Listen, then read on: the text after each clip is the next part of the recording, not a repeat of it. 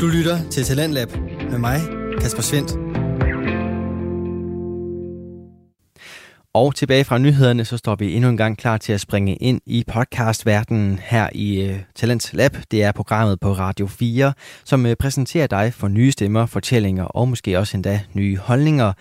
Alt det står øh, Michael Nielsen Søberg klar til, og øh, det gør han, fordi han er verden på Kryptopia. Vi fik øh, nået at høre første del af aftenens afsnit tilbage i time 1, og nu der springer vi altså tilbage ind i aftenens episode, som både har medværterne Peter Gelardi Mikkelsen og Karina Rothoff Brix med. Og derudover så er Simon Nielsen fra kryptofællesskabet Beta Trades også med i aftenens episode. Det her det er en podcast, som øh, har med formål at gøre os klogere på den her kryptovaluta, som øh, så småt overtager den øh, virtuelle verden, og øh, måske også svaret på, hvordan øh, vores økonomiske fremtid kommer til at se ud. Sæson 1 af podcasten her, den øh, førte os og verden Michael ind i det her univers, og øh, sæson 2 skal nu udvide vores viden, og øh, måske også give os blod på tanden til lige at dykke lidt videre ind i den her virtuelle verden. Det gør vi i aften med en small talk med de her forskellige gæster, og øh, vi skal nu høre fra den nye medvært, Karina Rothoff Brix, og øh, høre, hvordan det egentlig står til hos hende. Fordi der er jo sket rigtig meget, siden jeg snakkede med dig sidst. Sidst jeg, øh, ja, sidst jeg snakkede med dig, der var du øh, i DTU for deres ja. Learn, Learn for Life afdeling, og, øh, og der havde du ikke nævnt noget om en ny kryptobørs for mig, endnu i hvert fald. Men der er sket noget siden, og vil du tage os med på den rejse? Hvad, hvad, hvad er der sket, siden vi, vi forlod dig sidst? Åh, oh, hvad er der ikke sket, kan man jo nærmest sige. Altså, øh, jamen altså, siden at øh, vi snakkede sammen sidst, så er det rigtigt, der sad jeg på, øh, på DTU og var direktør for Center for Livslang Læring øh, derude. Øh, og øh, oplevede jo sådan, kan man sige, i stigende grad, det tror jeg også, vi nævnte lidt om sidste gang, at hele nedlukningen og covid jo gør rigtig god tid til at dykke ned i blockchain og krypto og hele universet, som jeg havde stiftet bekendtskab med, altså sådan allerede nogle år tidligere. Så der fik man jo rigtig god tid til som, øh, som statsansat til uh, ligesom, uh, fordi man ikke havde transporten frem og tilbage, og vi var de første, der blev lukket ned i universiteterne, og også de sidste, der fik lov til at komme tilbage. Så det var jo nærmest sådan en lang periode. Uh, og så, uh, ja, så tror jeg bare ligesom for alle andre, som, så vokser det jo på en, og man kan næsten ikke, man har jo sådan en umætteligt behov for at vide mere, ikke? Uh, jo mere der dukker op. Øh, og øh, så i takt med, at jeg skrev de her forskellige artikler, øh, både til, til børsen og Berlingske og sådan noget, så øh, var jeg i gang med bogen sidste gang, vi snakkede, for ligesom bare at samle det. Og, øh, og Firi kom på tale egentlig. Øh, Firi er jo en øh, norsk kryptobørs, som har været i Norge siden 2017 faktisk, øh, og som i, i dag har øh, 145.000 øh, norske brugere. Så øh, det var faktisk en af mine mands venner, der sendte sådan et opslag om, at han havde set noget i uh, Media Watch, tror jeg, meget niche, sådan lidt omkring, at der var vist nogen, som var begyndt at lure lidt på noget markedsføring og tiltag sådan i, uh, i Danmark.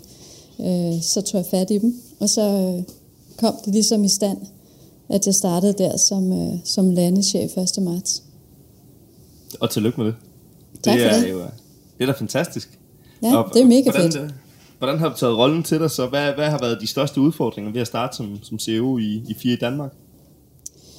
Øh, jamen altså, der er jo altid en masse udfordringer, tænker jeg. Øh, et er at øh, komme fra en, øh, altså have et bagland, som er norsk, hvor Norge jo er mentalt set et par år længere fremme, end Danmark er i forhold til, hvordan de ser på krypto. Øh, Øh, og, og det kan jeg sige, fordi at I, øh, hvis man bare sammenligner også de forskellige Facebook-grupper, vi har, men også bare mediebilledet som sådan, eller udmeldingerne fra altså nationalbankdirektører eller andet, eller finanstilsynet for den sags skyld, så er der ikke i Norge det her skræmmebillede. Altså, der er 10 procent af nordmændene, der investerer i kryptovaluta, og diskussionerne og nuancerne er meget mere, øh, hvad kan man sige, faktabaseret, mm. end jeg synes, vi har oplevet i Danmark. Så de er lidt mere uddannede, end, end vi måske er i Danmark. Altså sådan lidt mere generelt set. Ja, de er klart et par år længere frem, end Ja. vi er.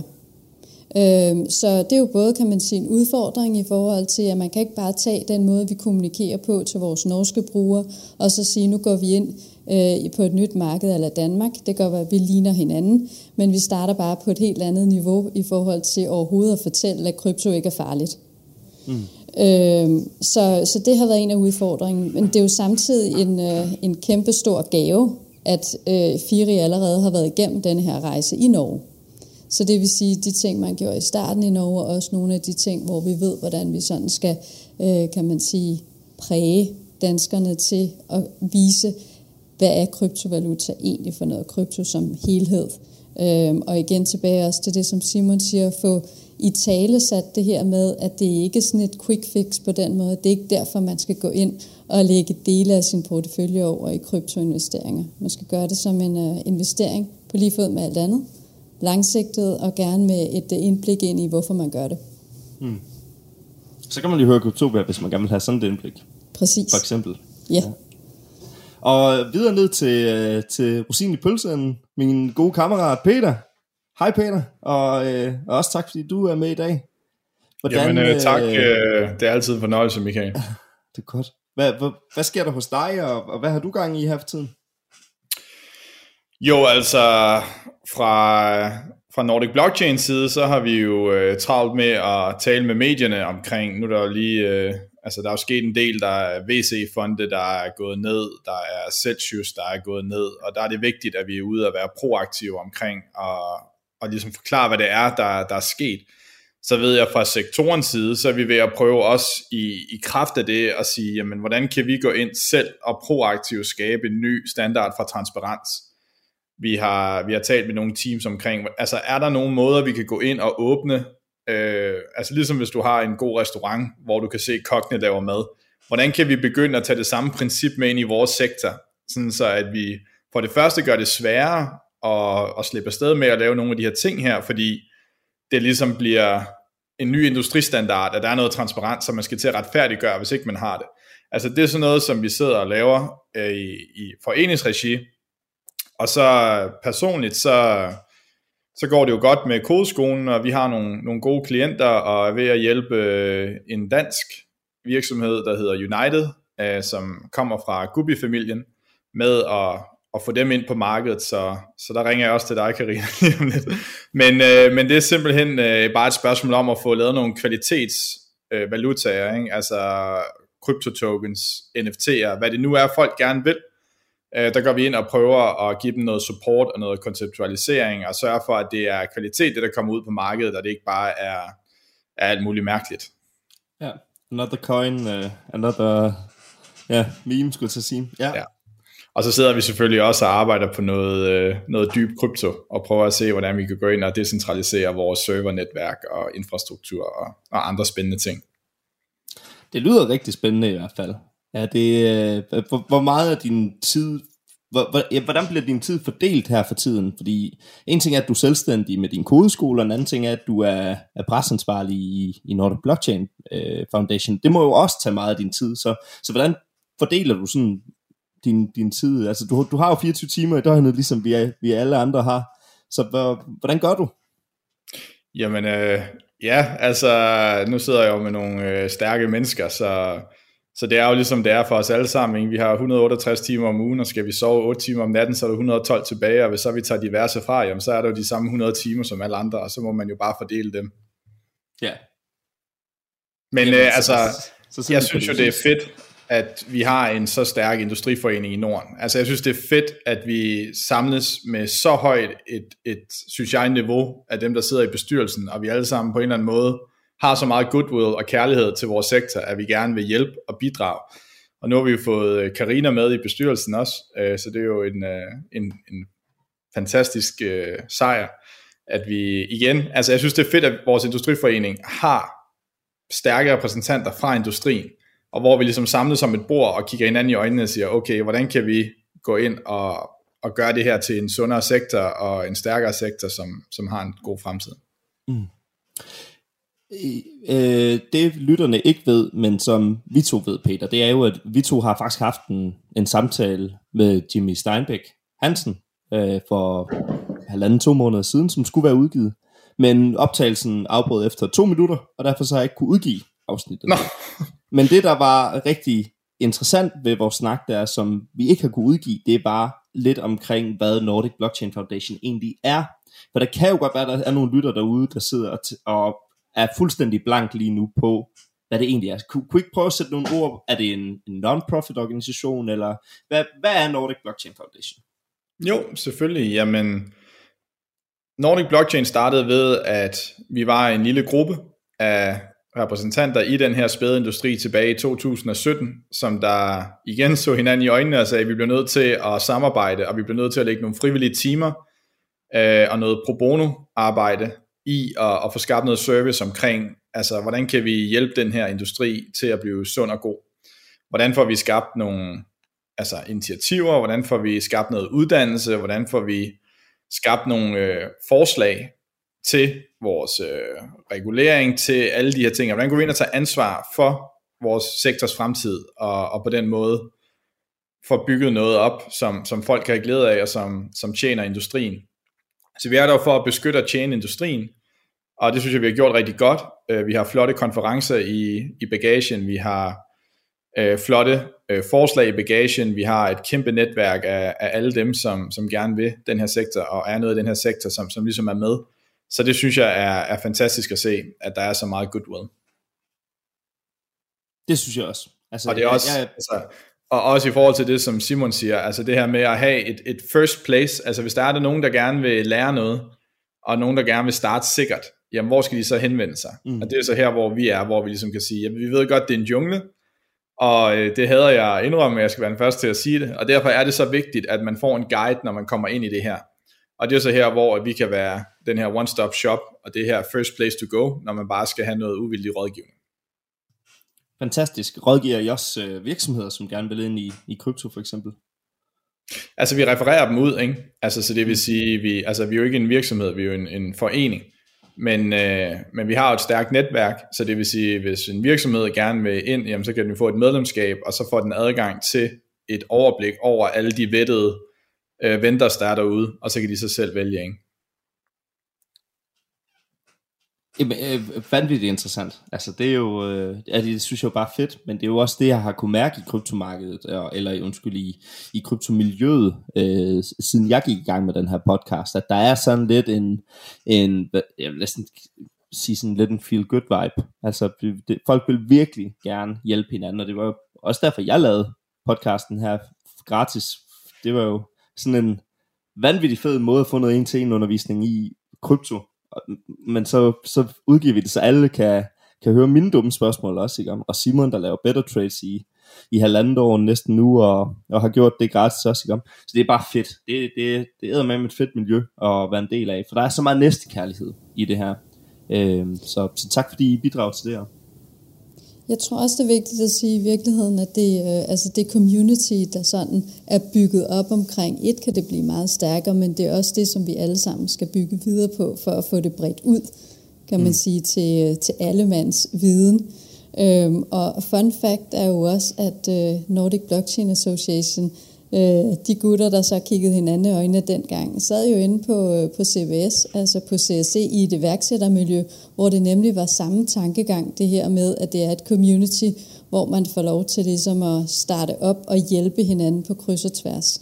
Øh, og det tror jeg, altså, der er, der er Danmark ved at være rigtig stærk på mange områder, og vi kan blive endnu bedre til at gøre hinanden stærkere. Ja, det er jo de gode gamle dage, Karina. Glemmer vi aldrig. Jeg kunne godt tænke mig, at øh, vi prøver at snakke lidt overordnet set omkring øh, markedet og så videre, for jeg tror, der er rigtig mange, der er øh, sådan lidt i vildrede lige nu omkring øh, sin kryptoportfolio. Jeg bliver i hvert fald taget i rigtig mange memes, øh, hvor folk de, de er ved at gå fuldstændig ud af deres gode skin, fordi deres portfolio er så rød. Øh, jeg kan godt lægge ud og sige, at jeg er ikke rigtig så nervøs længere, som jeg var sidst, da jeg oplevede et, et uh, bæremarked, fordi øh, den viden, jeg har fået ved at have Cryptopia og øh, altså være en del af Bitcoin Talk og Better Trades og så videre, har ligesom gjort, jamen det her det er jo ikke bare øh, altså en investering, der, der er jo noget vision, og der er jo noget fuldstændig fundamentalistisk øh, og ideologisk i det her, der gør, at øh, ja, portfolien er rød lige nu, men så længe jeg jo ikke sælger, så er jeg jo i teorien ikke mistet penge. Øh, hvad, hvad har jeres oplevelser været ude i blandt jeres, øh, hvad skal man sige, øh, grupper af, af kryptobekendtskaber? Har den været presset, eller har der også været sådan lidt en, en ro omkring, ja ja, markedet vinder, og det er det, vi går og venter på?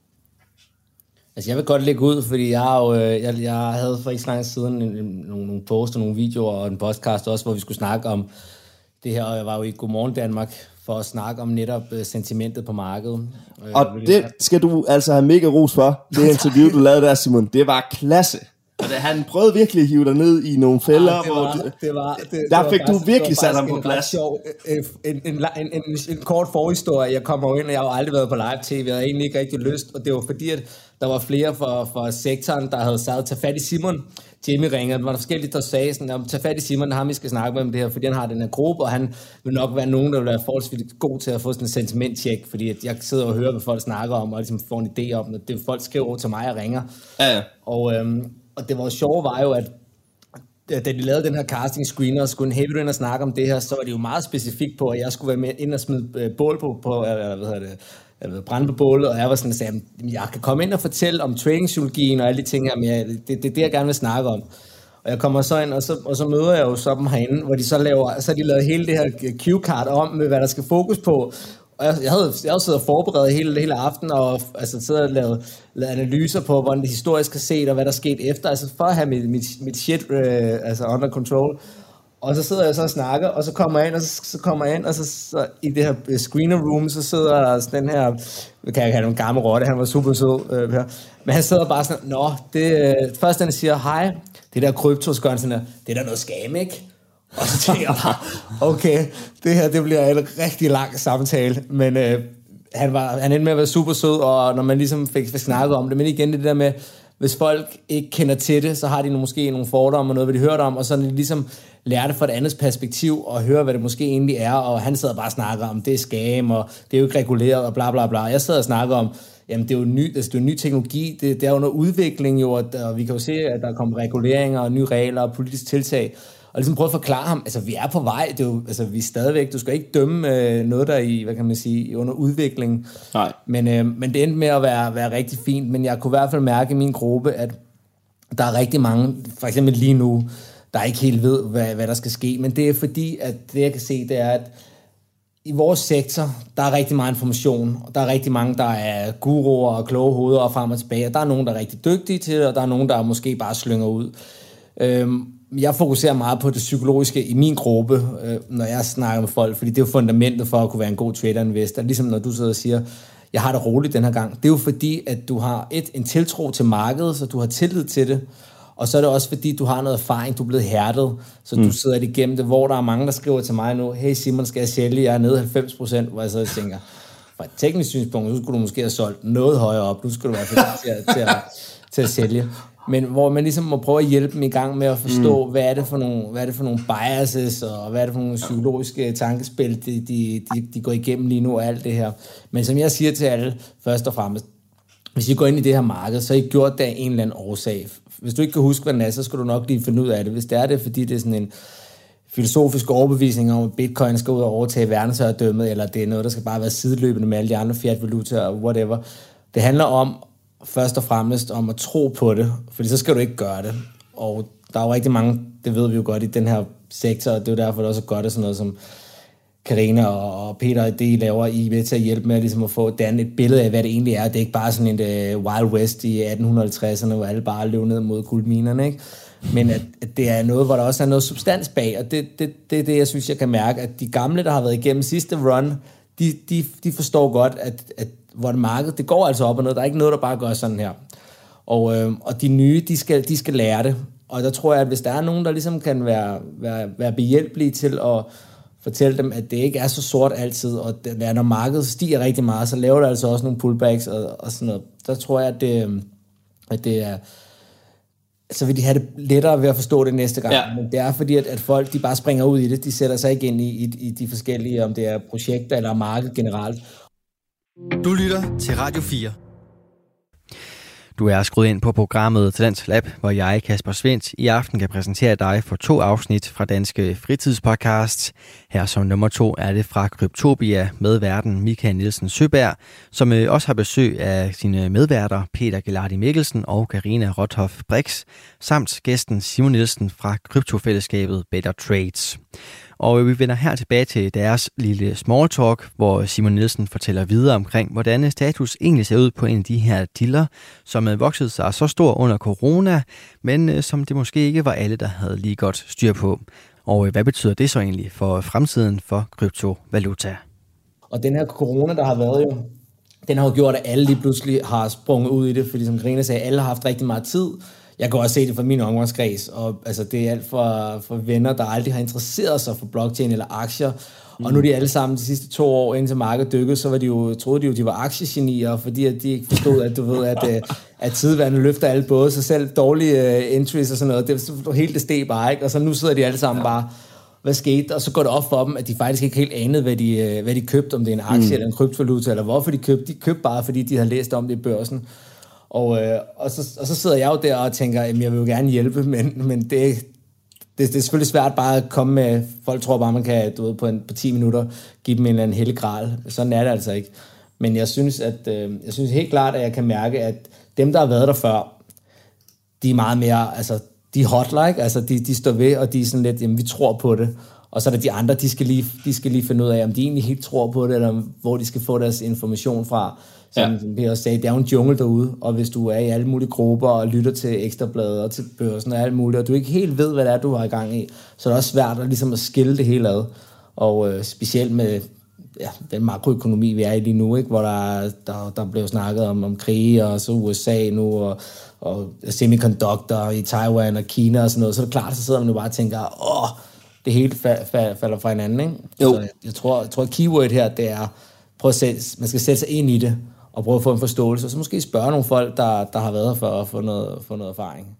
Mm. Det, det, det skulle man da i hvert fald tro, ikke? Altså, og igen Simon, jeg beundrer din tålmodighed så meget, altså, fordi jeg, jeg må indrømme, altså jeg har, altså det er så fjern fra min verden, altså det der med, at, at man bare kaster sig ud i noget, uden at sætte sig ind i noget som helst. Altså, øh, altså den der årlange investering, som vi andre har lavet i at komme i dybden med det, og forstå det ind og ud, og som gør, at vi kan spotte skidt fra kanel for en kilometers afstand.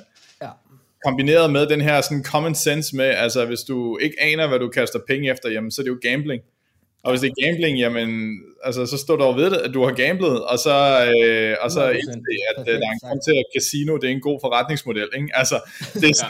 altså, jeg, altså, jeg må godt nok indrømme, jeg, altså, men, altså, noget, der er interessant, Simon, det er, kan, kan du se nogen forskel for den her generation, der er her nu, fra en tidligere generation?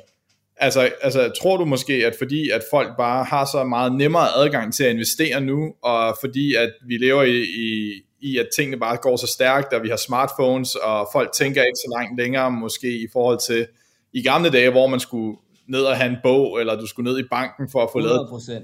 Altså, altså jeg, noget jeg lægger mærke til, jeg, jeg prøver jo at, jeg, fra et traderperspektiv prøver at lade være med at tage for mange informationer ind, for så får jeg sådan en informationsoverload, og selvom jeg har tradet lang tid, så kan man stadig godt blive biased, når man hører og læser ting.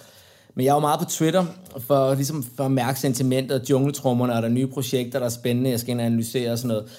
Og det jeg jo kan se, det er jo mange af de her kæmpe store profiler, der har 300, 400, 500.000, de ved ikke en dyt. Altså, de, øh, de, de, de laver det her for at få en masse affiliate-aftaler og så videre, så videre. De, har ikke, øhm, de gør det ikke for at, at hjælpe Space som sådan. Jeg tror mere, de skader, fordi det, de gør, de får bare folk ud, og de sælger, de sælger lidt en illusion, og om det hele det er sådan lidt, det skal gå stærkt. Og fordi det er så let nu om dage, altså du kan jo gå ind til få en eller anden, finde en af de der store profiler, så klikker du på et link, så får du sådan en turbooprettelse til et eller andet exchange for 30 dollars, så skal du lige toppe det op, og så er du i gang.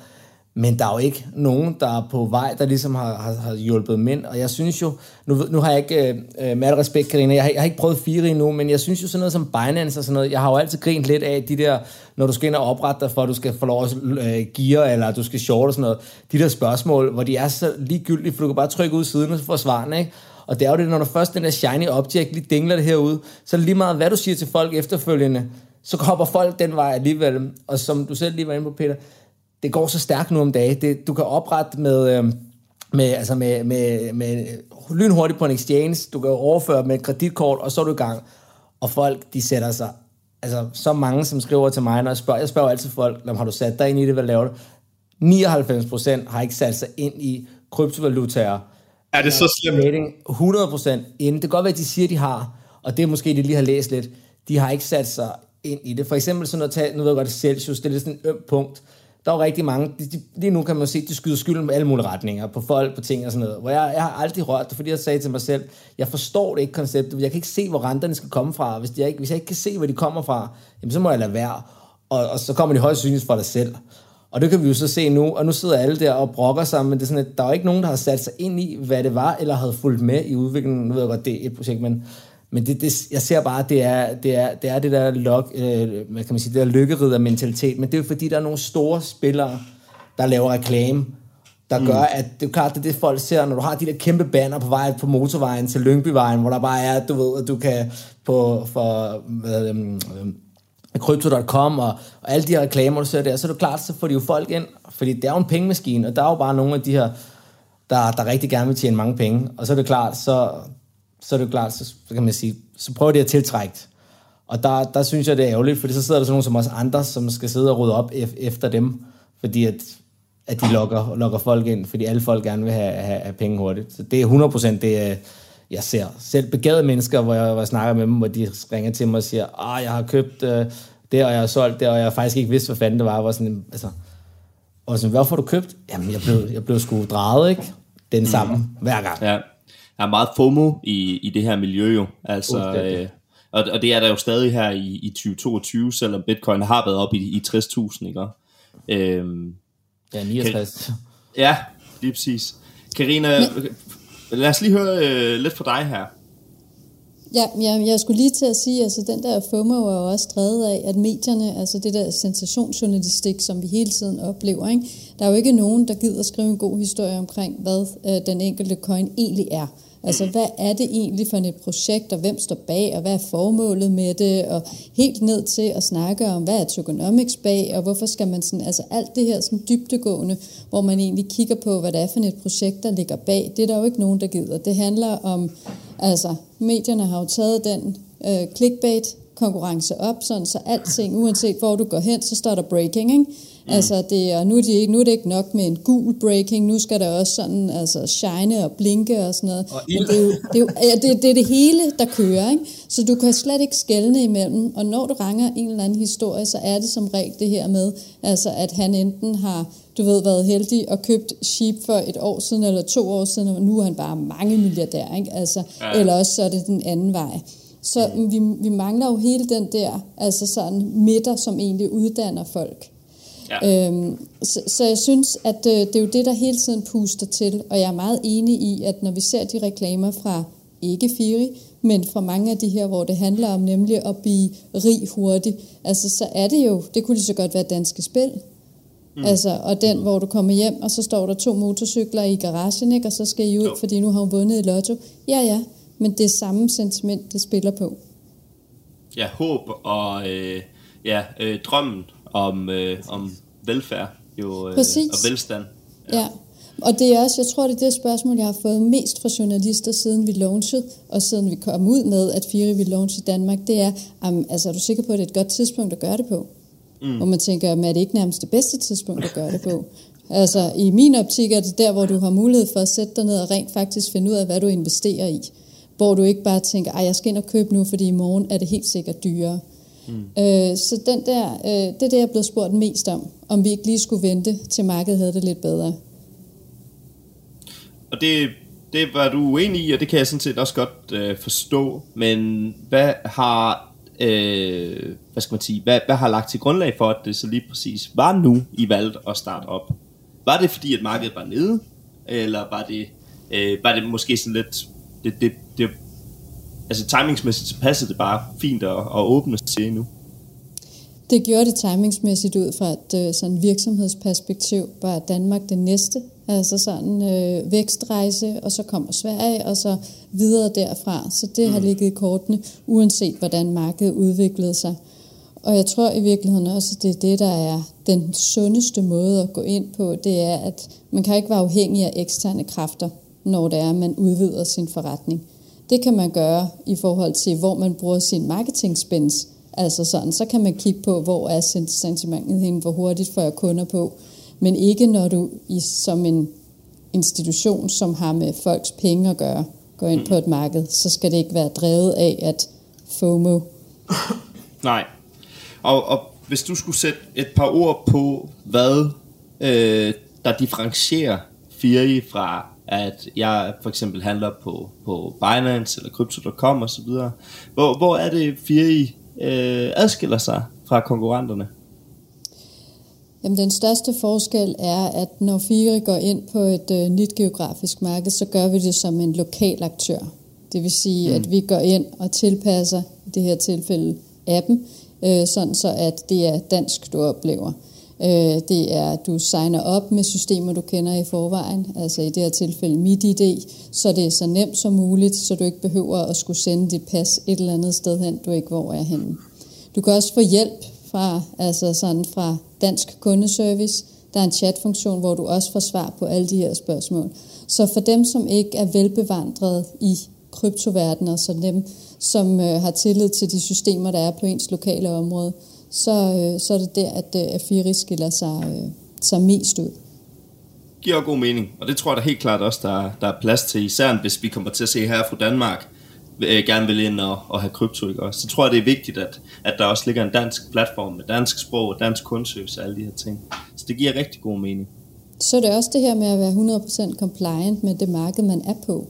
Altså, FIRE har en skatteberegner indbygget, sådan så du er aldrig i tvivl om, hvad du skal indberette til, til myndighederne for at for, hvad er, øh, hvad hedder det, overholde den lovgivning, der findes på området. Og det ved vi jo alle sammen, der er mange, der sidder og altså sådan struggler med. Øh, så på den måde, der er man også sikker på, at det er i orden. Og så oplever vi faktisk en øh, stor interesse fra virksomheder det handler jo selvfølgelig også noget omkring vores øh, måde at beregne skat på herhjemme, om man mm. ønsker at have det i virksomhedsregi eller privat. Men, øh, men det oplever vi også. Så, så er der, det, øh, er, kan du svare på, om der, om der er nogle skattemæssige fordele i at, at have det i, i virksomhedsregi i stedet for personligt? Altså det er da i hvert fald nemmere, hvis man har en revisor, som forstår, hvad det, hvordan de skal regne det ud. Øhm, og mm. der er der nogle skattemæssige øh, forskelle. Om det så er en fordel, det, det må den enkelte jo så gøre op med sig selv. Men jeg ved, øh, Peter, du har det også i, øh, i virksomhedsregi, ikke? Og, og taler om det øh, som en af mulighederne. Det har jeg også forresten. Jeg har også to selskaber. I, mm. øh, og som trader, så er det helt klart en fordel. Altså, hvad er de spørgsmål, Karina? Jeg tror, jeg tror, det kommer af i virkeligheden, jeg ved ikke, om det var et spørgsmål, det var mere et, du er også inde i at have en revisor, som forstår, hvordan, øh, hvad hedder det, skattemæssigt det skal indberettes, når man har det i selskabsregi. Jo jo, altså, I joined crypto to change the world, and then I became a lawyer, ikke? Altså, det er, tror jeg, noget, som de fleste smiler af, når man siger det rundt omkring, ligegyldigt hvilket land man er i. Ja, det giver så, god mening. Ja. Men jeg vil sige, at igen skattemæssigt, det kommer også an på, hvad du er for en privat investor. Mm. Hvis du investerer og bare holder, og så venter på, at der kommer en, øh, en bedre skattelovgivning end den, der er lige nu, så, øh, ja. så er det sikkert fint. Jeg har læst et eller andet sted, at vi i, hvad var det, 24 eller 25, skulle der komme noget lovgivningsmæssigt fra EU, som skulle påvirke dansk lovgivning. Øh, kan vi sige noget som helst om, det måske vil være en god idé bare at holde indtil det skulle blive en realitet? Eller tror vi ikke, at, hvad skal man sige, at, at den, den ændring, der kommer i lovgivningen, er, er stor nok til, at, at det egentlig kan svare sig at holde så lang tid, hvis man ønsker at sælge nu? Der tænker jeg, det kunne være rigtig godt at få Payam ind som gæst i studiet. Ja, så, det er rigtigt, Simon. Nej, undskyld Peter. Det er rigtigt. Det, det gemmer vi til ham så. Det gemmer vi til ham så. For jeg har nemlig også et helt andet spørgsmål, jeg gerne vil stille jer. Nu kunne jeg godt tænke mig, at vi lige skifter emne nemlig. Øh, og øh, til lige at introducere det emne, så vil jeg fortælle jer en anekdote fra i går. Jeg var spille paddle sammen med min gode kammerat øh, Frederik, og vi øh, snakker rigtig meget krypto, når vi, øh, når vi kommer. Han var faktisk en af, af dem, der pushede mig til, øh, at, at det var en god idé at prøve at lave kryptopia. Han, han har været opbakningen hele vejen igennem. Og Frederik og jeg, vi har de her gode snakke på vej hjem på paddle, og så kommer vi ind på det her inflation det er sat meget dyrt at være dansker. Øj, prøv at se benzinprisen, alle de her ting og så videre. Og så sidder vi og snakker om, hvad, altså, kunne bitcoin løse det her? Ja, det kunne det jo godt, fordi der kan ikke laves flere bitcoin til ret set, og så videre, så videre, så videre. Men samtidig så havde vi jo også, hvad skal man sige, det argument, der hed, at der er jo også noget omkring at beskytte de, de små. Altså, der, der har jo været en årsag til, at der er blevet sendt flere penge ud i systemet under covid og så videre, så videre, så videre. Så vi var faktisk sådan lidt i tvivl om, den bedste løsning på inflation egentlig havde været, at man gik direkte over til bitcoin, eller om det nuværende system, selvom der er prisstigninger, egentlig måske var det bedste. Fordi hvad havde udfaldet været, hvis man ikke havde gjort det? Det var sådan lidt langt, du. Det var lidt kringlet, og det ved jeg godt. Men, men jeg håber, I forstod essensen. Jeg kunne godt tænke mig, at vi får snakket lidt omkring det her inflation, og hvad krypto kunne eller kan gøre i, i den forbindelse. Og jeg smider bare bolden ud, så håber der er en, der griber det. Jeg kan godt starte, men, det er jo, men som, som du ved, så er, er det måske sådan lidt mere sådan en filosofisk tankegang. For der ja. er ikke nogen, der kan sige, sige, sige, hvad der vil ske. Men en ting, jeg kan sige, jeg forstår godt eller andet sted, at man gerne vil hjælpe dem, der er der har behov for det, men problemet er, at du løser ikke inflation ved at smide flere penge ud i markedet. Der skaber du bare mere inflation. Det er jo det. Og, og ofte det, man ser, det er jo, det, det er jo den her effekt, at du smider ud heroppe fra, men inden pengene rammer ned, helt ned, lavt ned, så er priserne sted endnu mere. Så det er, jo, det er jo ofte dem, der allerede er velstillet, når det ryger ud, der, der, der får gavn af, af at, at man får mulighed for at låne penge. Ja, okay. Og hvad, hvad konsekvensen af det her quantitative tightening kommer til at blive, og stigende renter og sådan noget. Altså, jeg, altså nu er jeg jo ikke makroøkonom, men, men jeg vil sige, mm hvis man bare sætter sig lidt ind i makroøkonomi, og måske forstår det basics, og skiller alt det der fra hinanden, og altså, så ligner, lyder det lidt som om, at, at, man, at, at man skal være en eller anden form for et globalt reset, for at ligesom få, få det hele til at vælge, fordi du kan, man, man kan ikke man kan ikke ligesom redde det hele på den måde, som vi gør nu. Øhm, og, og problemet er, i min optik, jeg tror, det er svært at se, hvad er den endelige konsekvens, fordi at den pengepolitik, vi har haft endnu, den er forholdsvis ny, altså vi godt, den er eksisteret i plus 40 år, men stadigvæk, det er, jo, det er jo noget, hvor man aldrig har set. Det korthus er bare blevet bygget højere, højere, højere, højere, og det er jo nu, vi begynder at kan se, at nu begynder det at, at, at, og hvad kan man sige, at vafle mm. lidt i, i vinden, ikke? og så finde ud af, hvad der skal ske. Men der er jo ingen tvivl om, at, at der er jo nogen, der bliver lidt ofre i det her, ja. og hvis man kigger historisk set, så er det som regel altid øh, underklassen og, og middelklassen, det, det, går, det går mest ud. Om bitcoin så kan, kan øh, jeg, kan ikke, jeg, jeg har svært ved at se, jeg kan godt se, øh, at bitcoin kan afhjælpe ved at, og sådan at preserve capital, altså hvis, hvis afhængig af, hvad markedet nu gør, fordi det er ikke fedt at gå ud og hedge i bitcoin, mod, øh, og så dør den bare 70 procent, så er det jo ikke så sjovt, men men jeg har, jeg har svært ved selv helt endnu at finde ud af, jeg vil gerne se noget mere i forhold til, og hvordan det kommer til at stå, og om bitcoin kommer til at stå stærkt. For lige nu kan man sige, der følger den forholdsvis meget med, med resten af økonomien. Ikke? Mm. Øhm, men jeg har altid sagt til folk, der har spurgt mig, når skal jeg købe bitcoin i forhold til at hedge og sådan noget, så har jeg sagt, jeg tror ikke, bitcoin er stærk nok endnu, eller kryptobranchen, øh, ud over spekulationsmæssigt, til at stå alene. Men jeg tror, at når den her generation nu kan se, at nu øh, er vi måske lidt trætte af regeringen og alt det, vi bliver fodret med. Nu så vi det i 08, men der var mange af os lidt for unge nu til, at vi, vi begyndte at spekulere i det med vores forældre, så, men vi var vidner til det. Nu ser vi det selv, og hvis man så vil opt ud, så tror jeg så, er der mange, der er jo rigtig mange, der allerede øh, går til krypto og bitcoin og så videre, for ligesom at, at, at prøve at beskytte sig. Men om, om bitcoin kan man sige, at jeg tror, der er for meget magt over centralbankerne og de store institutioner ja. endnu, til at, øh, at, at bitcoin er stærk nok til at, at, at lave den der undskyld til ja, resten, det... resten af økonomien. Ja. Øhm, men det, det, jeg tror, det er på det mercy af the big guys, fordi det er dem, der styrer, styrer slaget. Ikke? Øhm, så jo. det var bare lige mine tanker. Ja, og det, er også, øh, det giver også rigtig god mening. Du lytter til Talentlab med mig, Kasper Svendt. Vi er i gang med aftenens andet podcast afsnit her i Talents Lab. Det er programmet på Radio 4, der giver dig mulighed for at høre nogle af Danmarks bedste fritidspodcast, der kan underholde, informere og måske endda inspirere dig. Kryptopia med verden Michael Nielsen Søberg kan øh, alle tre ting, og øh, det gør den både med øh, vores vært Michael selvfølgelig, men også med hans værter Peter Gelardi Mikkelsen og Karina Rothoff Brix, som er med hele vejen igennem sæson 2 til at udvide vores viden omkring den her krypto- og virtuelle verden. Det gør de i aften sammen med gæsten Simon Nielsen fra kryptofællesskabet Beta Trades, som øh, blandt andet er med til at svare på, om øh, hvilken betydning kryptovaluta egentlig kunne have haft for den økonomiske situation, vi står i lige nu. Øh, spørgsmålet er så bare, om, øh, om, om inflationen jo egentlig er en god ting, eller om det er en dårlig ting. Ja, det påvirker vores alles købekræfter, men vi havde måske set rigtig mange små virksomheder gå konkurs under covid-19, hvis det ikke havde været tilfældet, at vi kunne sende flere men, penge men ud i systemet. det skubber du bare til nu, fordi, Ja, og det- forstår, fordi lige nu, nu kommer vi jo til at se, hvad der kommer til at ske, fordi det var et plaster på såret, eller tisse sig selv i bukserne med regnværsdag. Det vi kan se nu, det er, at inflationen stiger, og folk sidder tættere på pengene. Du kan bare se det på investeringer. Folk tør ikke mm. investere. Folk opsiger Netflix-abonnementer. Mm. Jeg hørte, at, øh, at, at Saxo Bank, deres øh, bruger er faldet 86 procent i øh, aktiviteten.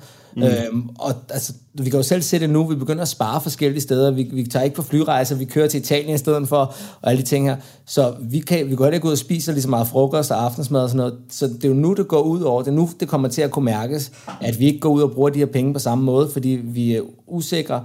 Og så er det altså, vi kan se nu, at der bliver opsagt medarbejdere og så videre og så videre. Ja. Ja. Og vi har bare skubbet det, men det kommer jo til at ske lige meget hvad, fordi de sidste ende, der er en pose penge, de skal deles ud, og det kan godt være, at vi så tænker, nu gør vi det her, men de fleste har jo sagt, i hvert fald de kloge hoveder har jo sagt, at vi skubber bare problemet. Og det er så det, at vi, øh, vi, vi, vi ser nu.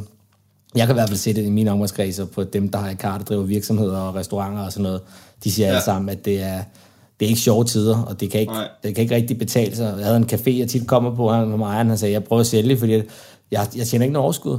Det er så dyrt i, øh, i alle råvarer, og staten gør ikke særlig meget, hvorimod resten af Europa, der kan du godt momsjustere og prøve at hjælpe og sådan frem og tilbage. Men Danmark, der er bare, vi skal bare have vores, ikke? Der er ikke, ja. øh, der er ikke så meget at gøre der. Så, Nej. men, øh, Og, og, og vi var ude i noget rigtig, rigtig filosofisk, og hvis man ikke lige har lyst til at gå helt øh, derud, så er det også okay, men jeg kunne også godt tænke mig at, at skubbe bolden over til Karina og Peter en tur, og i forhold til det her inflation. Og altså, hvad, når vi snakker krypto, og når vi snakker inflation, kan I ikke prøve at sætte nogle tanker på, hvad I tænker? Fordi der er 21 millioner bitcoins, det digitale guld, det ligger jo rigtig meget op af, at man ikke ønsker inflation, hvis man synes, bitcoin er en god idé. Skal jeg lige give det et, uh, Ja, et lille skud, så kan du supplere og rette mig, Peter. Uh, altså, jeg, jeg kan sagtens se på den lange bane, at det kan gå ind og overtage øh, nogle af de udfordringer, vi har nu her med inflationen. Jeg tror ikke på, at det kommer til at ske på den korte bane, fordi jeg tror, at magten hos de store lige nu, der er så meget modstand, så vi skal hen på et sted, hvor de har akkumuleret tilstrækkeligt mange bitcoins, før at de kan se, at det her det giver værdi, og de kan bibevare den magt, der er. Jeg ved så ikke, hvor, altså, om det kommer af sig selv, eller om det kommer kvæg, altså sådan nedefra, hvis man kan sige det sådan. Altså jeg synes, El Salvador og de andre lande, men primært El Salvador er et meget godt eksempel, hvor du har et land, hvor at møntfoden jo simpelthen, altså hvor inflationen er fuldstændig vanvittig, sådan så du faktisk kan skifte over og have en anden, altså møntfod i bitcoin, simpelthen fordi, at det, der giver det rigtig god mening. Mm. Kommer der flere af dem, så opnår vi jo en situation, hvor at de lån, som de enkelte lande har hos den internationale monetary fund, de alle lande har jo tilpas meget en lån i den her store internationale fond, der er jo ejet og drevet af 190 lande og alle de store finansielle institutioner. Der står faktisk, at hvis et land har gæld til den internationale monetary fund, så kan man afbetale sin gæld i landets nationale valuta. Det vil sige, at i det øjeblik, hvor El Salvador overgik også til at have bitcoin, så kan de afbetale deres løn i bitcoin. Så jo flere lande, der kan komme til det, så kan man faktisk tvinge øh, sådan de internationale kræfter til at acceptere bitcoin på en eller anden mm. måde. Øh, det sker nok ikke i morgen, Nej. men der er nogle kræfter der, hvor man kan sige, at der kommer i hvert fald skub nedefra. Det bliver ikke her fra Danmark, og øh, Nej, vi synes, at vi vil betale, det skal være på det ja. niveau. Og det, det kan jeg sagtens følge dig i, og det er også tanker, jeg selv har, øh, har tænkt på, øh, bare lige i andre scenarier. Øh, Simon, du delte øh, for øh, en uges tid eller halvanden et, et tweet om øh, Bank of, of China, der havde tanks ude foran sig. Og det var fordi, ja. de havde frosset alle deres 203 millioner menneskers opsparinger, og nu var de blevet kaldt investeringsmidler. øh, det, er jo, det er jo fuldstændig vanvittigt. Og øh, grund til, at jeg nævner det, det er jo fordi, det du også sidder og snakker om der, Karina, at et, et, jeg er helt sikker på, at det ikke er i Danmark, vi kommer til at presse på med implementeringen af Bitcoin først. Men hvis der er 203 millioner mennesker i Kina, der ikke har tillid til et fiat-system, alle sammen går ud og køber bitcoins, så for at butikkerne skal kunne overleve, så må de kunne tage imod bitcoins, og lige pludselig så må vi jo kunne se en dominoeffekt af en, af en, af en worldwide implementering, hvis vi ønsker også at handle med Kina på et tidspunkt. Kan man ikke godt stille det sådan op?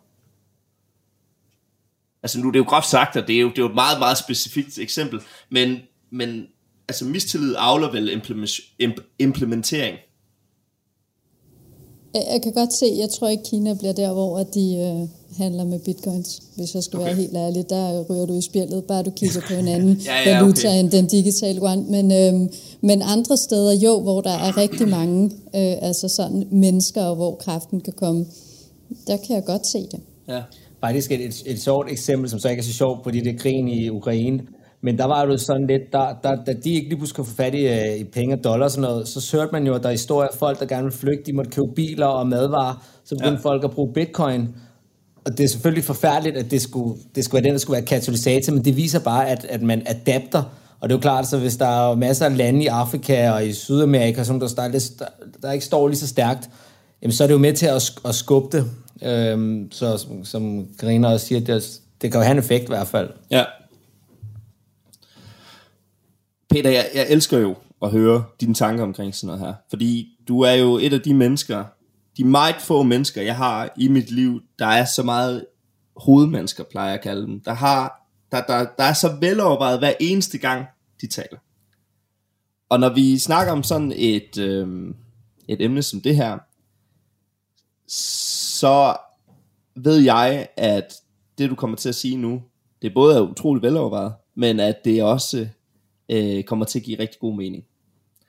Så vil du ikke prøve at sætte nogle ord på, hvad du har gået og tænkt i forhold til øh, i forhold til inflationen, men også omkring Bitcoins fremtid. Jo, mange tak Michael. Den er jo svær at komme efter den der, men jeg skal da gøre mit bedste. Altså, for bare lige at pakke den her inflation øh, ned i en kasse altså så er jeg jo egentlig øh, meget enig med Simon i, at det bliver meget hurtigt en, en etisk, filosofisk diskussion, fordi altså, vi kunne sidde og have en, en teknisk diskussion omkring det, og så kunne man have nogle økonomer på den ene side, som siger, at det er det bedste siden skiveskåret ost, og så er der andre, der sidder og siger, at øh, det, er, det er helt forfærdeligt. Øhm, det jeg bare vil kommentere på kort øh, her i podcasten, det, det er det etiske dilemma, for jeg synes, det er det, der er mest interessant egentlig. Og, og altså, det, det er jo meget enkelt i virkeligheden, det etiske problem med inflation, fordi hvis vi nu siger mellem os, at vi har en økonomi, og vi har 100 kroner hver, og man så laver 100 kroner mere, jamen så er det jo klart, at, at så falder værdien, som vi har. Fordi nu kommer der nyt til, og så er der mere af det, så er der flere kroner, og derfor så falder den enkeltes krones samlede værdi. Hvis nu bare, at det blev distribueret jævntligt mellem os, så ville det jo så sige, okay, så faldt min opsparing på 100 kroner, men jeg fik nogle nye, så det går i et. Så helt fint. Men som Simon jo meget fint beskrev, det er jo ikke sådan, at det foregår. Det foregår på den måde, at når Nationalbanken printer penge, så meget, meget oversimplificeret, bare sådan så ikke, at folk går helt amok, øh, og kommer 20 økonom, har jeg i. Ah. Stopper med høtyve ude foran dit hus. Ja, lige præcis. Vi siger ja. bare meget oversimplificeret. ikke? Så kommer det jo bare ud igennem banklånene. Og det er jo her, at det etiske problem opstår, fordi så som Simon jo siger, der er nogen, der får lov at bruge pengene før andre. Og dem, som der ikke indgår i, altså dem, der ikke forgælder sig selv, eller på en eller anden måde indgår i det banksystem, jamen mm. deres opsparing falder jo bare. Og det synes jeg jo i virkeligheden er, er forkert. Så, så det er ligesom det etiske problem, der er ved, ved inflation, og det synes jeg er det, der er det mest interessante, fordi om det samlet set hjælper økonomien, eller om det samlet set øh, skader økonomien, det vil jeg lade nogle andre øh, meget mere kvalificerede økonomer øh, gå helt amok over, som de har gjort siden tidernes morgen. Øh, i forhold til bitcoins fremtid, altså det har vi været inde på nogle få gange før. Altså det jeg tror, der sker i lige nu, det er der ved at opstå det, som man inden for game-teori kalder for prisoners dilemma. Vi er ved at se, at dem, der kommer med på vognen sidst, de kommer til at betale den største pris. Og derfor så tror jeg, at det vi vil se, det bliver en meget, øh, jeg tror det bliver en kaotisk proces, jeg tror det bliver en turbulent proces, jeg tror der bliver rigtig meget friktion, men jeg tror i virkeligheden, at, at du kan ikke komme udenom, at dem der kommer med på vognen først, er dem der kommer til at vinde mest. Og det betyder, at i særdeleshed de lande, som vi ser i Sydamerika, nu så jeg også, at Bermuda var inde og, og arbejde med deres regulering osv., altså der, der begynder at ske en masse momentum for at få gainet på bitcoin. Mm. Og, og der vil altid kun være en million, eller så måske, det, det har været øh, øh, en lang morgen, det har altid, der vil altid kun være 21 millioner bitcoin. Ja. Og, øh, og derfor så, så vil der være meget at vinde ved at komme ind tidligt. Øh, for regeringer, for institutioner, for virksomheder, for investeringsfonde. Og, og derfor så tror jeg egentlig, at på, på et lange bane, der, der er jeg meget optimistisk. Og ja, som øh, det er blevet talt øh, grundigt igennem allerede, så det, det skal jeg ikke komme ind på igen. Altså lige nu så er vi i, et, øh, i en down periode, og sådan er det, det har vi set før, os der har været i det i mange år, vi, vi ved godt, at sådan er det. Um, mm. Så jeg synes, at folk, de skal, de skal bare sætte sig ind i det, og finde ud af med sig selv, om de tror på det eller ej, fordi som Simon har sagt, det er i virkeligheden det, det handler om i sidste ende. Det var, jamen, det var Peter, altså, det var lige det, jeg snakkede om, ikke? Man ved, når man spørger dig om sådan dem her, så får man et velovervejet og meget kvalificeret svar. Du er øh, altså sød, Michael. godt lide vores bromance er. Den kan altså et eller andet. Men øh, vi skal lige stille til at runde af. Øh, og øh, I skal have tak, fordi I vil bruge en times tid øh, i mit selskab her. Øh, til næste gang, hvor vi skal mødes, der havde vi fået en markedsopdatering fra Simon, der sagde, vi kommer højst sandsynligt til at se enten det niveau, vi ligger på lige nu, eller måske lidt lavere. Det er i hvert fald der markedet tyder på, vi skal hen af. Er det korrekt husket? Jo, altså hvor, hvor vi ligger nu op til omkring 28, nu ved jeg ikke, jeg kigger over på ugenlig chart, så en måned, det er ikke særlig meget øh, i et makroperspektiv, men altså jeg, kunne, jeg tror ikke, vi kommer over 30.000, hvis vi kommer op, eller så, eller så længere ned i hvert fald på sigt. Men, øh, ja. Som Godt. Det, nu. det, må, det bliver spændende at se uh, i næste afsnit, hvor vi, uh, hvor vi ender hen der, og hvor vi uh, sk- måske skal hen af derfra. I skal i hvert fald have tusind tak, fordi I vil være med. Og øh, vi ses igen om en måneds tid. Det gør vi. Hej. Moin. Tak for det. Tak for det. Og det var altså første afsnit her i Kryptopia 2.0, du øh, hørte her. Vi har hygget os rigtig meget med at lave det. Jeg har øh, hygget mig rigtig meget. Jeg sidder her og lige ved at lægge det sidste klip og så videre. Og husk, du kan se og opleve øh, podcasten herinde på øh, YouTube også. Øh, her vil I blandt andet kunne se Simons markedsopdatering i charts osv. Så øh, overordnet set, så er der jo flere forskellige platforme. Du kan også høre den på Radio 4 i deres Talent Lab. Ellers så er der ikke så meget andet tilbage end at sige tak fordi du lyttede med. Tak til mine øh, medværter og mine gæster. Mit navn det er Michael Nielsen Søberg. Vi ses på morgen. Radio 4 taler med Danmark. Og øh, her der runder vi af for aftenens program. Jeg havde fornøjelsen af at præsentere dig for to danske fritidspodcast. Vi startede med øh, del 2 af Den Stolte Fars episode med gæsten Nick Vander.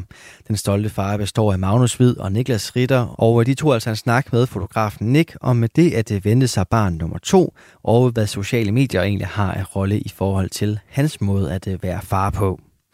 Derefter så kunne jeg byde dig på øh, episode 2 af sæson 2 fra Kryptopia, hvor Michael Nielsen Søberg sammen med hans medværter Peter Gilardi Mikkelsen og Karina Rothoff Brix tog en small talk med Simon Nielsen fra kryptofællesskabet Better Trades om, hvad der egentlig er op og ned inden for kryptovaluta, bitcoins og blockchain-teknologien.